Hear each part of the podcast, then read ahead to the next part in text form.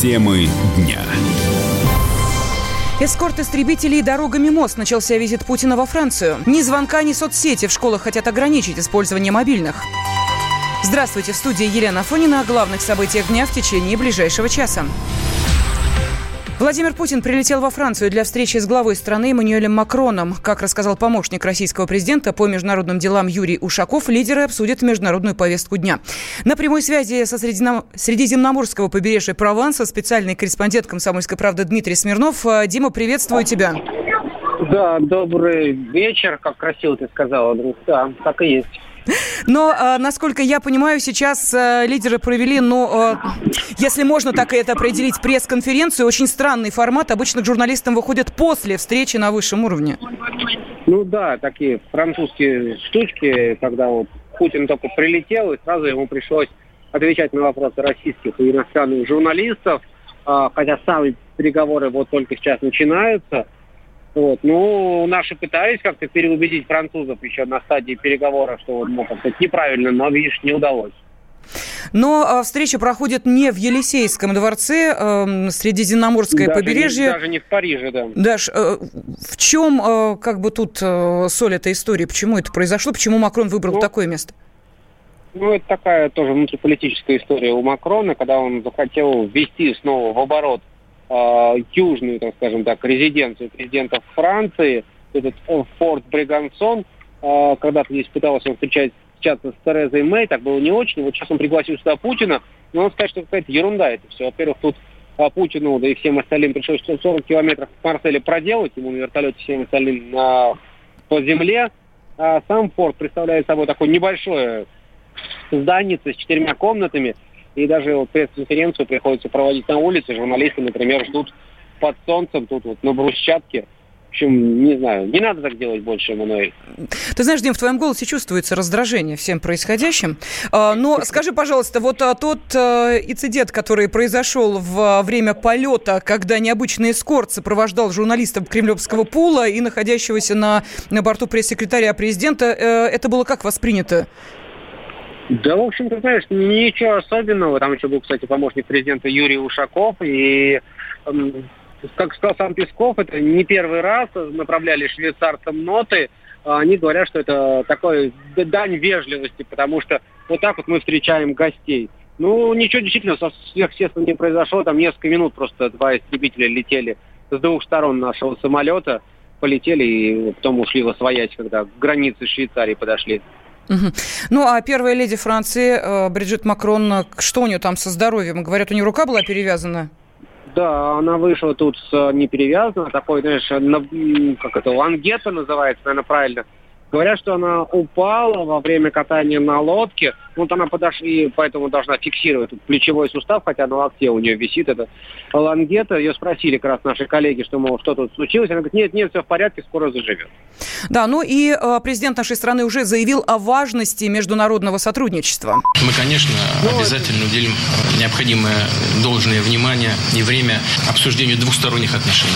Благодаря инициативе президента Франции у нас, э, кроме традиционных наших направлений сотрудничества развивается и диалог общественности, трианонский диалог.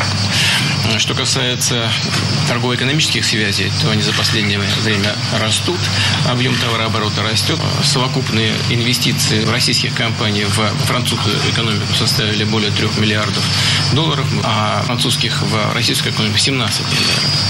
500 компаний французских активно работает на российском рынке. Дима, и какой круг вопросов э, будут обсуждать? Да, ты знаешь, давай я лучше расскажу быстро. Тут взяли кусок, конечно, интересный, но не самый интересный из тех, что сейчас сказал Путин. Дай коротко, быстро перечислю, что вот будет, о чем разговор. А, спросили, будет ли, возможно ли саммит в нормандском формате в ближайшее время. Путин сказал, что мы за любые договоренности, но надо еще выполнить те, которые были достигнуты уже.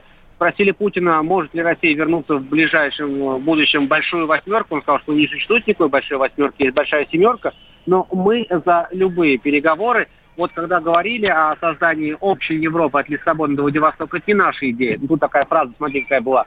Но то, что сегодня кажется невозможным, завтра становится неизбежным. Надо над этим работать. И Макрон сказал, что да, в принципе, возвращение большой восьмерки – тоже реальность.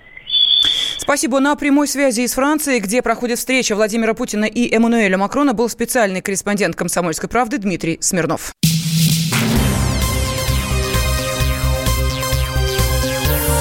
Темы дня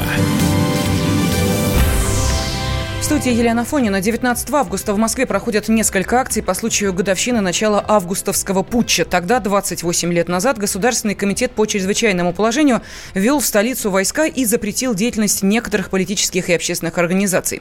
После событий 91 года прошло почти три десятилетия. Вот насколько оправдались ожидания тех республик, что были таранами и заводилами развала СССР, выяснял журналист «Комсомольской правды» Александр Гришин. Он сейчас с нами в студии. Александр Павлович, приветствую Здравствуйте. вас. Да, а, скажите, о чем мечталось вот тогда э, республикам ну, Советского Союза, ради чего все затевалось? А, вообще тогда шла мощнейшая пропагандистская кампания во всех республиках, в РСФСР в том числе не исключение. Это делали так называемые демократические силы, которые а, говорили в каждой республике, что именно это исключительное население кормит всех остальных бездельников, значит, в СССР, да, и вот стоит только освободиться, отделиться, все молочные реки, кисельные берега, будем жить.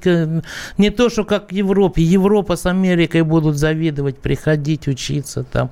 Я не знаю, мы будем поплевывать их в украинском варианте помывать. Вот. Ну, в результате, на самом деле, получилось все с точностью до наоборот. Но, Причем а... практически по всем направлениям. Но так ли это? Вот смотрите, есть же те, кто говорят, вот смотрите, у них там и евро есть, и безвиз да, есть, и зарплаты да, какие, да, и пенсии да, какие, нам бы да. так. Нам бы так, что называется. Ну, во-первых, а, значит, э, зарплата средняя в 900 евро – это до налогообложения. Это раз, да, налоги там существенно выше, чем у нас. Они там уже где-то приближаются к европейской вот этой шкале налогообложения. Это раз, да, в той же самой Литве а, примерно 20% а, жителей, а, они живут ниже черты бедности, потому что у них доход менее 300 евро в месяц, да, э, соответственно, э, коммуналка у них там совершенно другая, бензин, транспорт и прочее, прочее, прочее, пятое, десятое, а вот, э, спасает их то, что относительно дешевые продукты, некоторые даже, может быть, дешевле, чем у нас, да, и спасает их на данный момент то, что им идет гигантская финансовая помощь со стороны Евросоюза по сравнению с Польшей, конечно, не гигантская, да, но с учетом того, что огромное количество а, трудоспособного населения выехало на заработки благодаря безвизы, благодаря тому, что те же самые страны Прибалтики стали членами Евросоюза, да, и вот эти выехавшие гастарбайтеры или зарабичане, если украинцев говорить, да, а, которые устроились в Польше, Германии, Италии, Лондоне, а, значит, Великобритании, да, в других э, столицах э, иных государств и присылают туда свои зарплаты для того, чтобы поддерживать своих а, а стареющих родственников и б, так сказать, молодежь, которая учится, да, и которая на самом деле тоже уже не видит а, своего будущего в этих странах. У них один посыл а, это уезжать. Я mm-hmm. вот говорил, кстати говоря, недавно с Ростиславом Ищенко, умнейший эксперт э, из Украины, да, а, когда я ему сказал, мол, ведь, э, Ростислав, ведь если они присылают сюда деньги, э, да, и здесь жизнь дешевле, то зачем тогда уезжать молодежи? Ведь тогда получается, что они тратят здесь меньше, зарабатывая там больше, да? Он говорит, понимаете, в чем дело? А вот здесь, если оставаться, он говорил про Украину, но это относится и ко всем этим, и к Прибалтике, и к Грузии, да, вот. А здесь, если оставаться, то лучшее, что ждет э, детей, это повторить путь родителей опять в эти зарабичане, опять в эти гастарбайтеры, вот. Поэтому они пытаются сейчас и будут продолжать дальше пытаться вытащить всех, кого могут туда, особенно своих детей, чтобы, получив там гражданство, в первую очередь дети, стали полноценными гражданами вот этой страны, члена Евросоюза, и имели и социальные гарантии, и льготы и так далее, как другие граждане, а не как какие-то легальные или нелегальные гастарбайтеры. Ну вот вы говорите, что э, они э, живут в том числе и благодаря помощи Европейского Союза, но ведь эта Она помощь не безвозмездная, начнем нет, с этого. Нет, там есть не... программы помощи, есть кредиты, угу. да, это одно, а есть просто просто программы помощи, которые действительно можно отнести к безвозмездному. Дело в том, что безвозмездная помощь, она с 2021 года, она ликвидируется со стороны Евросоюза, все. А, и у них какая-то часть э, доходов, безусловно, останется, ну, она сначала сокращается, да, но поскольку и у них не будет резкого провала жизненного, потому что, понимаете, когда вы делите миллиард на миллион, у вас получается тысяча, да? Но когда вы делите а, миллион а, на тысячу, угу да, у вас получается та же тысяча, в принципе.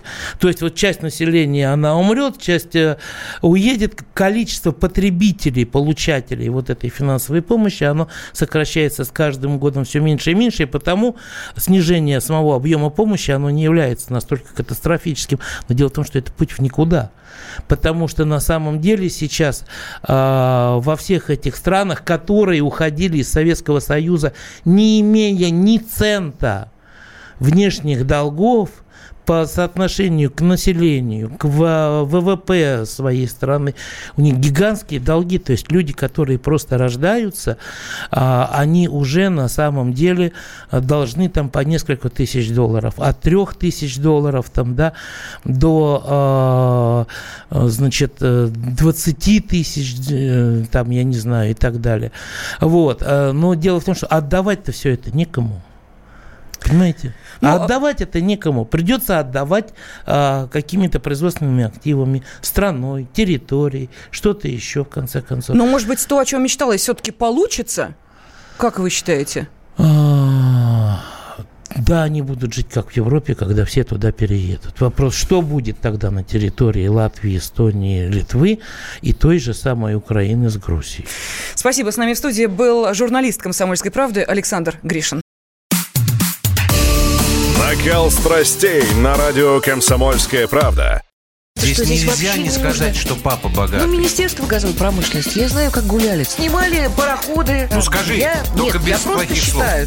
Если у нас такая история, что даже безобидное детское песенное шоу вкладывает кирпичик в создание революционной ситуации, ну, все Взяли встало в один и, ряд вот и с этим плюнули просто в лицо.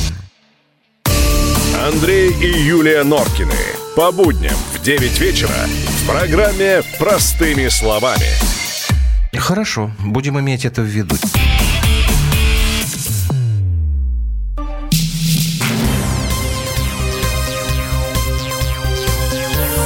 Темы дня студии Елена Фонина. В Нижегородской области ищут пропавшую в лесу пятилетнюю девочку. Следователи уже возбудили уголовное дело. Подробнее корреспондент «Комсомольской правды» Юлия Данченко. Сейчас в поселке Степановка Вознесенского района Нижегородской области ищет пятилетнюю девочку Зарину Авгонову. Она пропала в воскресенье 18 августа, примерно в 2 часа дня. Вместе с бабушкой и другими родственниками она пошла в лес за грибами. Но устала, родственники решили вернуть ее домой, ну, чтобы она отдохнула, а сами вернулись в лес. Девочка осталась вместе с дядей, и когда он увидел ее, спросил, ты чего здесь лежишь, почему ты не пошла со всеми остальными? И после вот этого вопроса он ушел в огород.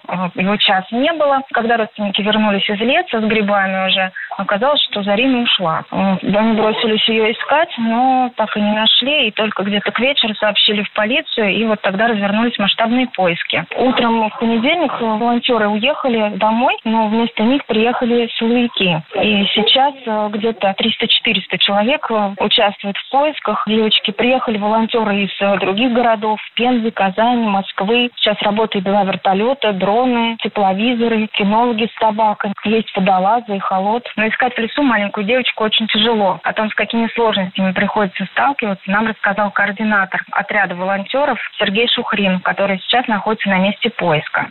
Местность очень сложная, а, лесов как таковых немного, но между ними перелески, заросшие кустами, очень плотно трава выше человеческого роста, много заболоченных мест, два есть озера, две реки в районе поиска. Здесь уже вблизи все смотрели, но в среднем ребенок пятилетний за день, за сутки в состоянии пройти 3-5 километров, если он идет по дорогам, не по полям, не по кустам. Такие случаи уже были. Ходили детей за 3, за 5, за 7 километров. На самом деле дети достаточно выживательные. Два-три дня для них ну, экстремально, конечно, но не смертельно. Это при условии, что он не попадает в какую-то сложную ситуацию. Семья девочки приезжает в деревню редко, только как на дачу. До исчезновения она прожила здесь три дня. Мама тем временем была в другом городе, в Кулебаках. В первые сутки родственники ничего и не говорили, так как опасались за ее здоровье. Мама сейчас находится на восьмом месяце беременности. Но потом все же рассказали, после чего она тут же приехала. Вместе с бабушкой она тоже пыталась искать Зарину, но безрезультатно. Сейчас она настолько плохо себя чувствует, что почти все время лежит. Рядом дежурят э, врачи скорой помощи. Мама постоянно плачет, и были даже сложности с записью ее голоса. Нужно было громко, протяжно крикнуть имя девочки, но мама долго не могла это сделать, так как у нее начиналась истерика. Но запись все-таки сделали, и сейчас ее периодически включают в лесу с помощью мощных колонок. Основная версия была то, что девочка ушла в лес вслед за родственниками. Вместе с полицией приехали сотрудники Росгвардии, МЧС. Девочку искали волонтеры и местные жители. Участвовали почти все, ну, вплоть до главы района. И добровольцы собрались очень быстро, хотя поселок, где она пропала, находится в 200 километрах от Нижнего Новгорода. Тут же начался прочес леса, и несмотря на дождь и грозу, которые прошли ночью, поиски не останавливались ни на минуту. Параллельно проводился поиск и в населенном пункте. Волонтеры и полиция прошли каждый двор, проверяли сеновалы, выгребные ямы, туалеты, в общем, все места, куда только могла провалиться девочка. Надежда на спасение девочки все-таки есть. Корреспондент «Комсомольской правды» Нижний Новгород Юлия Данченко. Мальчика, который три дня блуждал в лесу под Омском, выписали из больницы. По словам медиков, у ребенка нет отклонений в состоянии здоровья. Трехлетний малыш пропал днем 13 августа. Родители оставили его одного в машине и ушли собирать ягоды. Вернувшись, они обнаружили, что сын исчез. Следственный комитет возбудил уголовное дело. Ребенка искали больше полутысячи полицейских, волонтеров и местных жителей. В поисковом отряде «Лиза Алерт Омск» сообщали, что на подмогу прибыл беспилотник. В четверг в управлении МЧС по Омской области сообщили, что ребенка нашли живым в нескольких километрах от места пропажи. В Приморье э, больше 150 человек эвакуировали из-за паводка после тайфуна. В районах края выпала почти месячная норма осадков. Тему продолжит корреспондент «Комсомольской правды» Элина Аганесян. Несмотря на то, что тайфун Кросса уже покинул регион, его последствия только набирают обороты. Максимальные уровни паводка прошли этой ночью. На реке Раздольная в Уссурийском районе общий подъем уровня воды составил 6,2 метра. В Надеждинском районе 6,5 метра. Но, к счастью, вода в этих населенных пунктах постепенно убывает. Подъем воды продолжается в Дальнереченском и Пожарском районах. Серьезный паводок здесь еще впереди. Его прогнозируют на 20-23 августа. Сильно пострадали жители Октябрьского района. Некоторые жители поселков были вынуждены уйти из потопленных домов и ночевать на высокой сопке. В другом поселке порядка 40 человек, пострадавших от тайфуна Кросса, приутил к себе местный фермер. Более 50 человек были размещены в пункте временного пребывания. Большинство из них уже вернулись домой, но некоторые до сих пор находятся там. Пока городские и краевые власти проводят подсчет сумм нанесенного тайфуном ущерба, синоптики дают новый прогноз. Очередные ливни ожидаются в регионе 20-23 августа. Обильные осадки могут стать причиной нового паводка, который лишь усугубит сложившуюся ситуацию. Елена Ганесян, Комсомольская правда, Владивосток. Роспотребнадзор предложил ограничить использование мобильных телефонов в школах. Документ с методическими рекомендациями разошлют в регионы до сентября. Ведомство предлагает обязать учеников при входе в школу переводить гаджеты в режим без звука. Администрация учебного заведения также должна предусмотреть места для хранения телефонов. Исключения могут сделать для детей, нуждающихся в пользовании устройствами для мониторинга состояния здоровья, а также для педагогов и родителей.